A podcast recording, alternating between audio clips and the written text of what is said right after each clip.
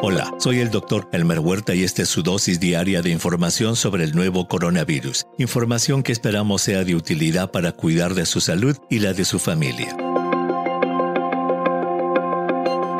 Una de las preguntas más frecuentes que se hacen las familias es qué es lo que deben hacer si la mujer que va a dar a luz, por ejemplo, o que ya tiene a su bebé y lo está amamantando, se contagia de COVID-19 o entra en contacto con una persona que tiene COVID-19 y por lo tanto sospecha que puede haberse infectado. Debe suspender la lactancia, debe separarse de su bebé, debe aislarse. Pues hoy veremos cuáles son las últimas recomendaciones que hacen los Centros para el Control y la Prevención de Enfermedades de Estados Unidos, los CDC por sus siglas en inglés, para las mujeres que están amamantando a sus bebés. Primer lugar, y este punto está muy claro en las guías, se establece que la leche materna no es una fuente de contagio de COVID-19.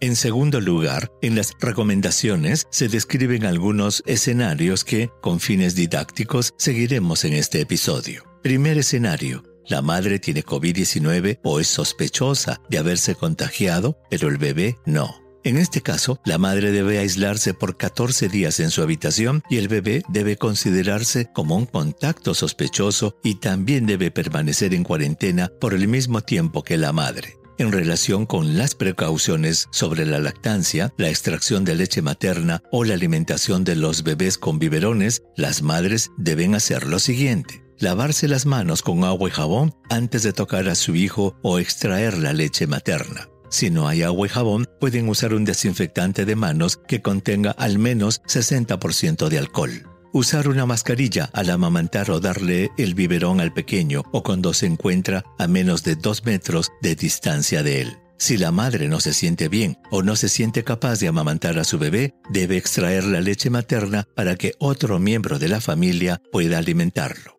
Segundo escenario. El bebé tiene COVID-19 o es sospechoso de haberse contagiado, pero la madre no.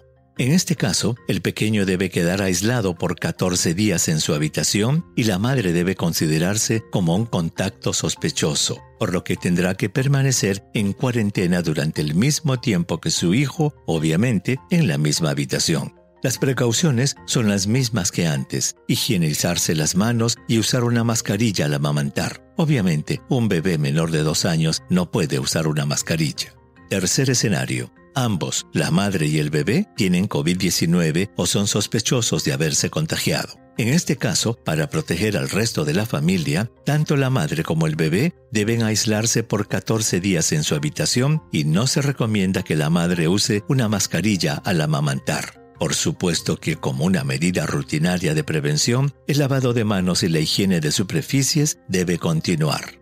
En resumen, la leche materna no es un vehículo para la transmisión del nuevo coronavirus y es vital que el bebé la siga recibiendo durante el periodo de evaluación del riesgo de contagio o la recuperación de la infección. Por último, recordemos que la Organización Mundial de la Salud recomienda que una mujer infectada con coronavirus que está a punto de dar a luz no debe atravesar una cesárea al menos que tenga justificación médica y que cuando el bebé nace debe continuar con la lactancia bajo las recomendaciones especificadas anteriormente. Envíeme sus preguntas por Twitter. Intentaremos responderlas en nuestros próximos episodios. Pueden encontrarme en arroba Dr. Huerta. Y si creen que este podcast es útil, ayuden a otros a encontrarlo calificándolo y revisándolo en su aplicación de podcast favorita. Volveremos mañana, así que asegúrese de suscribirse para obtener el último episodio en su cuenta. Y para obtener la información más actualizada, siempre pueden dirigirse a cnnespañol.com.